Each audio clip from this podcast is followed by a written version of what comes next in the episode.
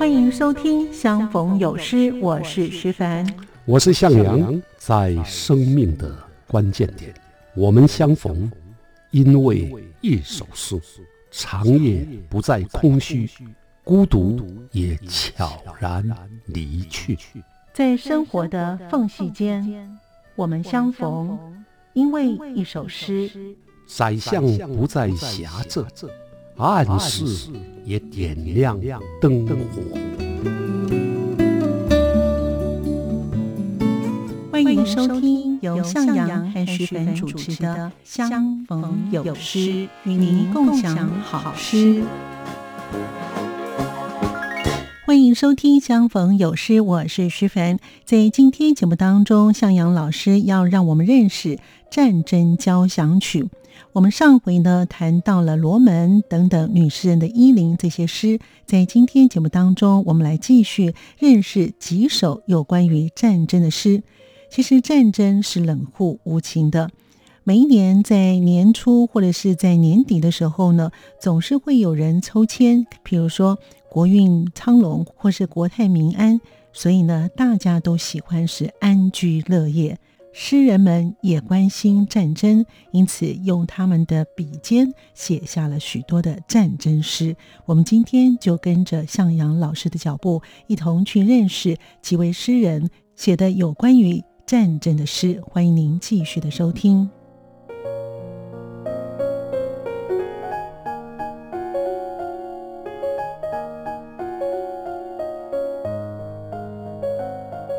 洛夫写作这个十四之死亡啊，一九五九年八二三炮战因公啊，到了金门，他把这个战备坑道呢称之为十四。那炮战带来的死亡跟生命的威胁，让他用诗来做回应。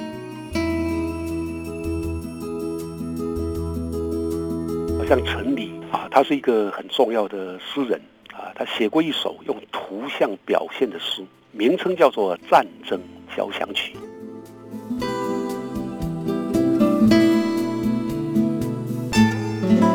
欢迎收听《相逢有诗》，我是徐凡，我是向阳。今天呢，我们依然要跟我们听众朋友分享的是，在上一集呢谈到的战争诗哦，因为呢，听众朋友呢反应非常的热烈，我们也介绍了余光中的《如果远方有战争》，还有罗门的《麦坚利堡》，以及女诗人的尹玲的《碑石流着梅河一样的泪》的三首诗。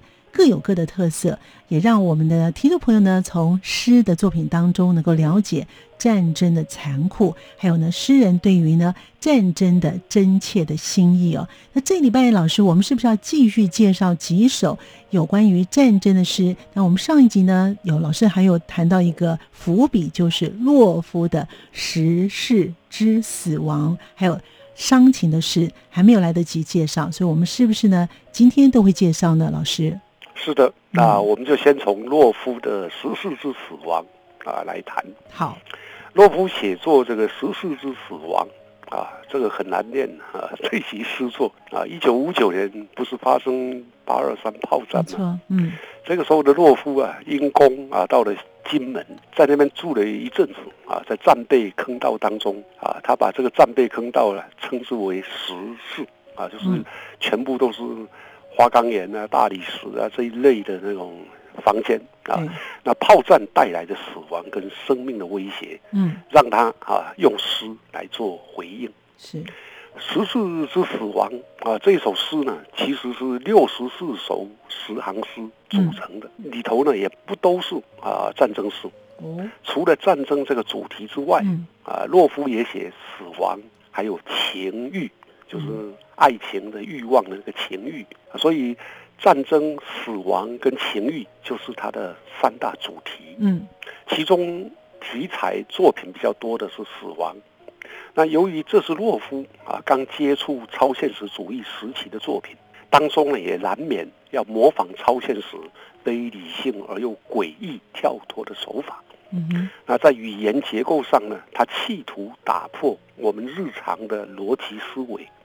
所以相对啊比较晦涩难解。嗯，洛夫自己后来啊做了一个解释，他说：“我如果用写实的手法、理性的逻辑、明朗的散文形式来写，就不可能表达对死亡的体验，死亡是不可以理解的，所以我只能采用非理性的内在语式来写那不讲理的战争、嗯，死亡和情欲。是的，所以战争的恐怖和无死不在的死亡的阴影，在《十四之死亡》的诗的当中显现的，就是非常混沌、迷惑，还有焦虑不安的感觉。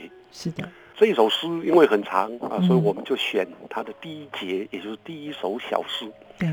啊，请你先来朗读一下。好的，洛夫的作品《时事之死亡》第一节，只偶然昂首向邻居的甬道，我便怔住。在清晨，那人以裸体去被判死，任一条黑色支流咆哮横过他的脉管，我便怔住。我以目光扫过那座石壁，上面即凿成两道血槽。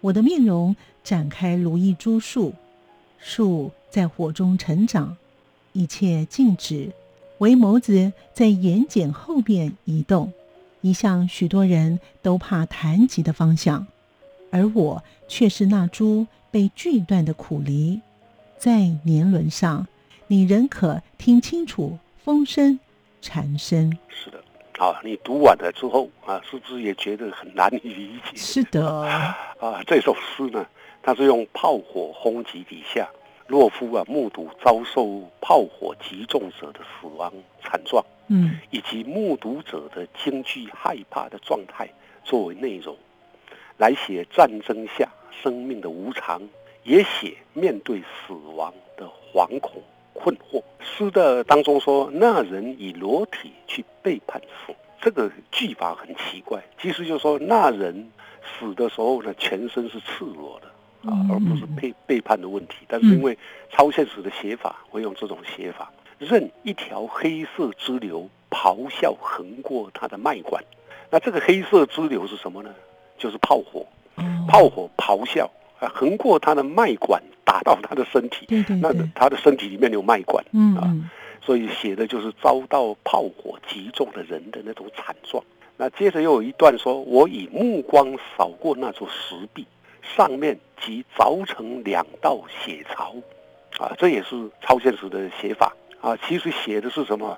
是遭到炮火击中的那人的惨状哦，啊啊！我目光所及看到的是炮弹过处啊，石壁上出现了两道血槽。这白话是这样讲。嗯嗯啊那他写成诗是，我以目光扫过那座石壁，好像他的眼睛啊，可以在上面凿成两道血槽，这个是一个移位的写法。好，洛夫将它倒过来写，所以就打破了语言的逻辑，因而会感觉很晦涩。不过啊，他的确也能呈现我们人呐、在京剧状态下心里呀、那种茫然难解、困惑的状态。没错，那第二段呢，写的啊是目睹战火跟死亡之后的感悟或者感想。第一句说：“我的面容展开如一株树，树在火中成长。”那说的是因为死亡而开始思考战争下人的无助跟生命的意义。啊，我像一棵树，那我这棵树呢，就是在炮火里面才能成长。那许多人都怕谈及的方向，说的就是死亡。而我却是那株被锯断的苦梨，在年轮上，你仍可听清楚风声、蝉声，啊，说的就是面对战争和死亡的这个我，就像被锯断的苦梨树。我的身体已死，可是生命当中走过的岁月，就是那个轮树的年轮，还有回忆，就是风声跟蝉声，不会被磨灭。经过老师这么解释呢，哈，我比哎较能够理解了。那这首诗呢，似乎是要传达人在面对战争跟死亡的时候的精神的状态，还有呢，战争引起的生命的威胁以及悲剧，是吗？是的，是的，你说的很对啊。嗯那同样的悲剧，也在伤情的一首诗叫《逃亡的天空》中嗯，啊的天空呢啊，逃亡的天空这一首诗里面也展露无遗。对。所以我要先请你朗读。好，这是商禽的作品《逃亡的天空》。死者的脸是无人一见的沼泽，荒原中的沼泽是部分逃亡的天空，遁走的天空是满意的玫瑰，溢出的玫瑰是不曾降落的雪，未降的雪是麦管中的眼泪，升起来的泪是被拨弄的琴弦，拨弄中的琴弦是燃烧着的心，焚化了的心是。沼泽的荒原。那这首诗写的就是战争状态下人的惊恐跟战栗的心境。嗯，虽然它里面没有一句跟战争有关，对，可是每一句也都跟战争有关。是的。啊，比如说第一句“死者的脸是无人一见的沼泽”，嗯，写的就是战争下死亡的人的脸孔，就好像没有人见过的沼泽那样。沼泽的颜色是死灰的颜色，沼泽的状态是没有生机的状态，所以这都写出了一个死亡的主调。嗯，接下来啊，诗人呢就尝试与刚刚我们听到的，用一种也可以叫做连环套的修辞方法。嗯，在修辞学叫顶针啊，他用荒原中的沼泽，然后逃亡的天空，遁走的天空，满意的玫瑰，溢出的玫瑰，不曾降落的雪，未降的雪，麦管中的眼泪，升起来的泪，被拨弄的琴弦，拨弄中的琴弦，燃烧着的心，焚化了的心，沼泽的荒原。嗯，这样的一连串的啊，这种连环套的手法啊，透过意象。每一个意象都在营造那种死亡的悲戚，还有战争的无情啊！读起来就好像是为死者送葬的悼词，更加添了亡者啊对死亡的人哀悼的氛围。的确，其实这首诗还可以用另外一种念法，就是加那种念经的方式。死者的脸是无人一见的沼泽，叮叮叮叮那一种的啊，那就是一个悼词啊，诵经的经文。啊，那都要营造啊死亡的悲哀。哇，这个诗真的是变化万千呢。是的，哎，哦，所以读起来呢，金老师刚才在说的这些解释呢，读起来其实也有这种悲戚的感觉哦。我们先休息一会儿，马上回来。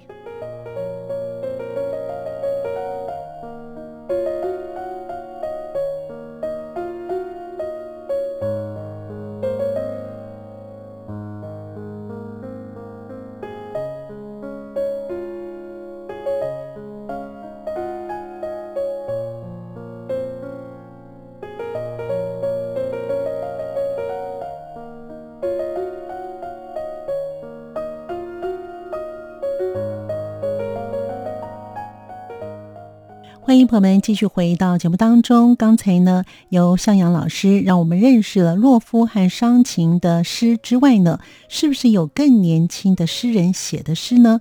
然而老师的诗也有在其中哦。待会在节目当中，向阳老师会与我们继续的分享与分析。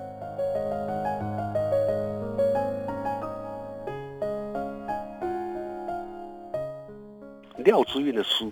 他是用战争当中的儿童遭遇来写，非常动人。就像在这一本选集，如果远方有战争当中，其中也收了我的一首诗《战歌》。欢迎朋友们继续回到《相逢有诗》。在今天节目当中，作家向阳老师要让我们认识呢第十二集的战争交响曲，有关于战争的诗。其实老师真的非常的用心写作，他把现在的时事都放进来了。我们刚才呢前面呢听了洛夫跟伤情之外，是不是有更年轻的诗人写一些战争诗呢？我们继续聆听向阳老师与我们听众朋友继续的分享。洛夫跟伤情之外呢，有没有更年轻的一些的诗人写一些战争诗呢？老师是的，那战争诗啊，其实有很多种表现方式。比洛夫啦、伤情更年轻的诗人啊，虽然现在也不年轻了，现在都快七十岁了。哦，啊，像陈黎啊，他是一个很重要的诗人啊，他写过一首用图像表现的诗，名称叫做《战争交响曲》。这首诗啊也很值得介绍。那为什么我说它是一个图像表现的诗呢？因为这首诗排列起来就像一张图一样啊，所以朗读上面会有困难。那我来模拟介绍给大家啊去想象。好，这首诗啊分成三段，第一段呢，整个段呢都是用写一个兵字，就是兵兵兵兵兵兵兵兵兵这样过去，每一排呢有二十四个兵，哇，排了十六排，所以用中文的文字的兵，第一行二十四个字，然后接着有十六行，大家可以想象，它是整整齐齐的，一看，好像是军队，嗯，兵戎壮盛，对，是准备上战场的军队。是的，啊。嗯，那第一段啊这样处理之后呢，它的第二段同样也是二十四乘以十六的庞大阵容，嗯，可是从第一排开始就会出现冰冰冰冰冰之外呢，有时候会出现乒，有时候会出现乓，乒乓球的乒乓。嗯。那乒呢是兵啊少掉一个角，对，右边的角；是，乓呢是兵少掉左边的角。对，这样大家可以想象。嗯，啊，那取代的完整的，原来第一段全部的兵都是完整的，可是第二段开始有些兵啊少掉角了。嗯嗯，好，那到倒数第六行更是只剩下拼跟乓，已经没有完整的兵了。所以写的是什么？在战场上兵败如山倒的惨状，所有的兵缺手缺脚啊，逐渐遭到歼灭。好，那第三段呢，也是一样，刚刚讲的二十四乘以十六的阵容，可是原来的兵字都不见了，改成什么秋？嗯山丘的丘。啊，各位了解，山丘的丘就是冰底下那两那两两个角，两个角不见了，对，所以每排有二十四个丘，排的十六排，非常整齐。那这个显现是原来啊是军容壮盛，经过第二段的战争，到了第三段呢，全部成为工人凭吊的土丘，啊，就是埋葬的坟墓了。是的，从完整的冰到缺角的乒乓，最后成为土丘啊！那这一首图像诗不着痕迹的展现了战争的无情，嗯嗯，还有我们上个礼拜谈的叫做“一将功成万骨枯”的惨状的确是哦，啊，那如这是很有想象力的。真的非常有想象力。如果我们的是听众朋友有兴趣的话，你可以打在 Google 上面，老师在网站上可以查得到这哎，首诗绝对。可以查得到。嗯好的，打陈黎，尔东城，然后嗯黎明的黎，战争交响曲。是的你看之后呢，再经过老师这样解析，你会更有印象和更清楚。啊没错呀，果真呢，其实这样的诗呢，看起来真的是一目了然啊。原来呢，上战场的兵士呢，最后都成了坟墓，所以在视觉上的效果，其实的确是让人很震撼的。是的，像老师给我这些文稿的时候呢，我在看的时候，哇，怎么那么多的乒乒乓乓、乒乒乓乓，这什么意思？所以呢，在年轻辈的这个诗人当中呢，诶，老师有没有女的诗人呢？就像我们上集也有谈到的尹玲呢，是。那样她也是写战争诗啊，对对，就是嗯对照啊。嗯一般印象当中啊，男诗人对战争啊、政治可能写的比较多，女诗人好像比较少。对，那我们上一集介绍尹玲嗯啊，她是亲身经历。那这一集呢，我就就想说，从上一集选的战争诗选，嗯如果远方有战争中来找啊，那其中有罗任玲、阿芒、尹丽、廖之韵等这些女性诗人的作品，其中廖之韵的诗，她是用战争当中的儿童遭遇来写。是，非常动人啊！就好像我们在所有的战争的新闻报道当中，往往可以看到无辜的儿童，有的在吃饭，有的已经成为尸体。那我们就介绍他写的《烽火连三月》，是。那请你来朗读。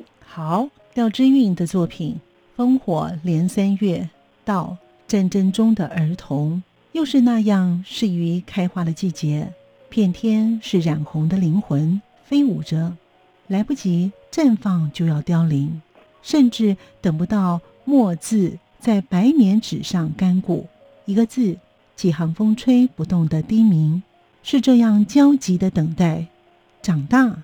断了的墙垣，明日又砌上新的砖，顺便刻一块墓志铭，那是故乡。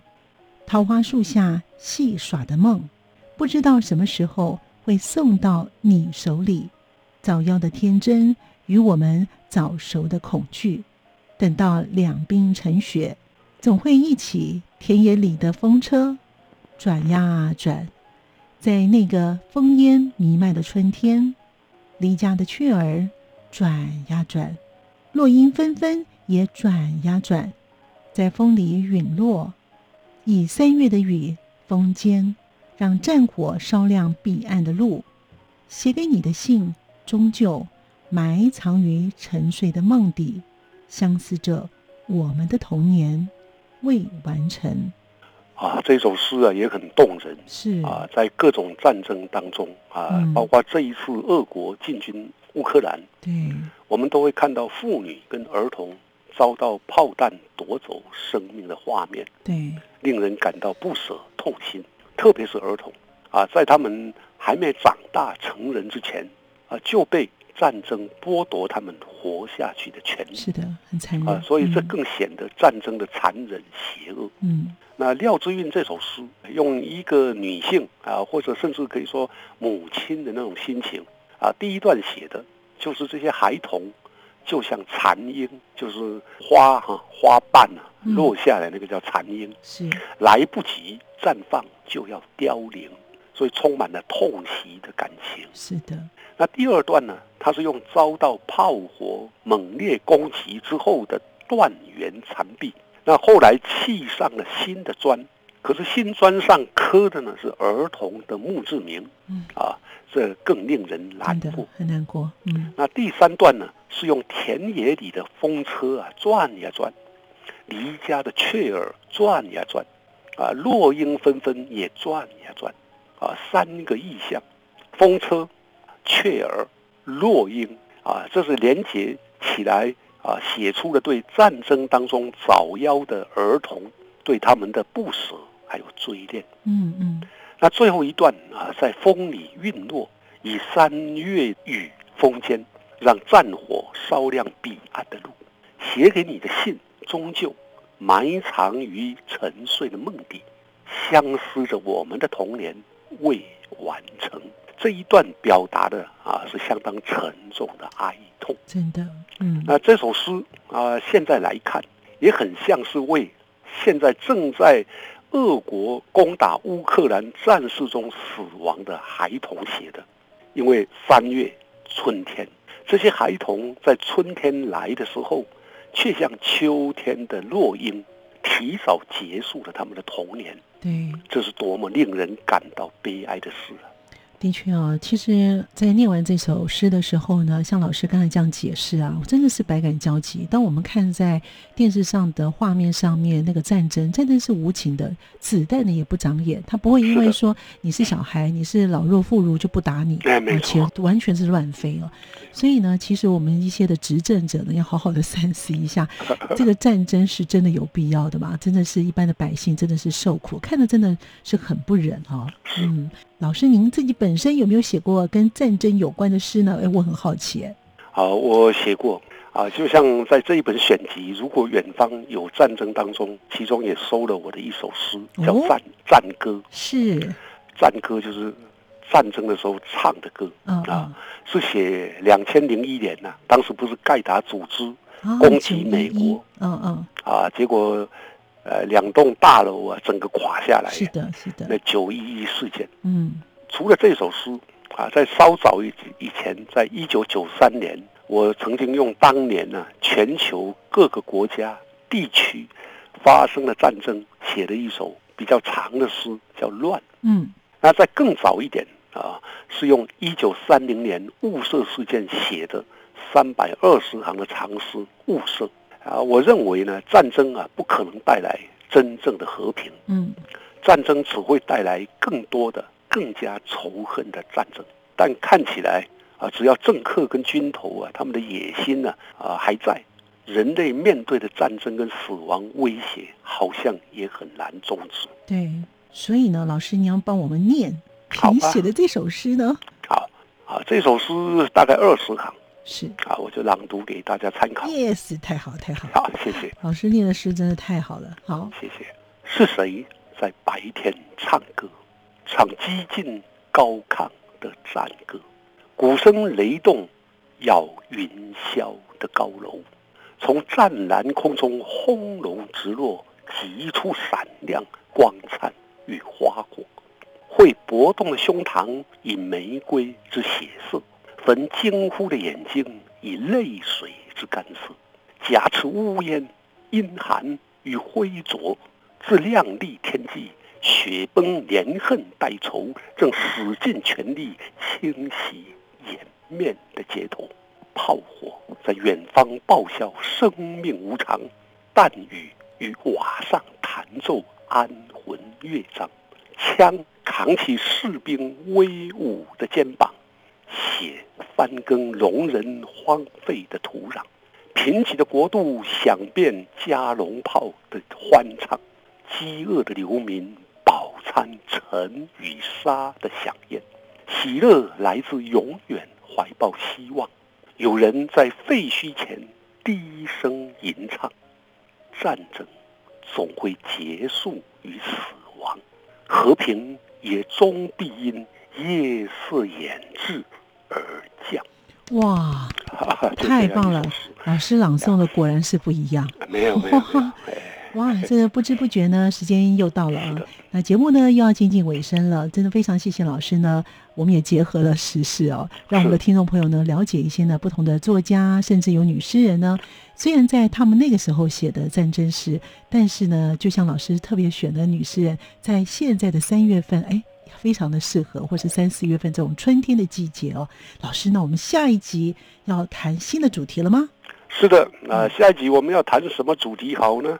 我想先卖个关子吧，啊，相逢有诗，有诗相逢，请大家密切关注下集。空中再会。是的，我们这个诗的节目啊，其实很受到听众朋友的欢迎哦。我一直认为呢，在作家的介绍呢，是很多人能够清楚的。没想到诗也这么受到欢迎哦，真的非常谢谢向老师呢，每一集都非常用心，而且他真的是很认真，每一集都是重新的写作出来的，写四千多字，哎，真的是我们的听众朋友真的非常的有耳福哦。也谢谢老师呢，这么用心的为我们听众朋友呢来诉说一些诗，不同的诗。也让我们的更清楚呢。相逢有时，有时相逢。非常谢谢向老师，也谢谢听众朋友的收听。我们下次见了，拜拜。再见，拜拜。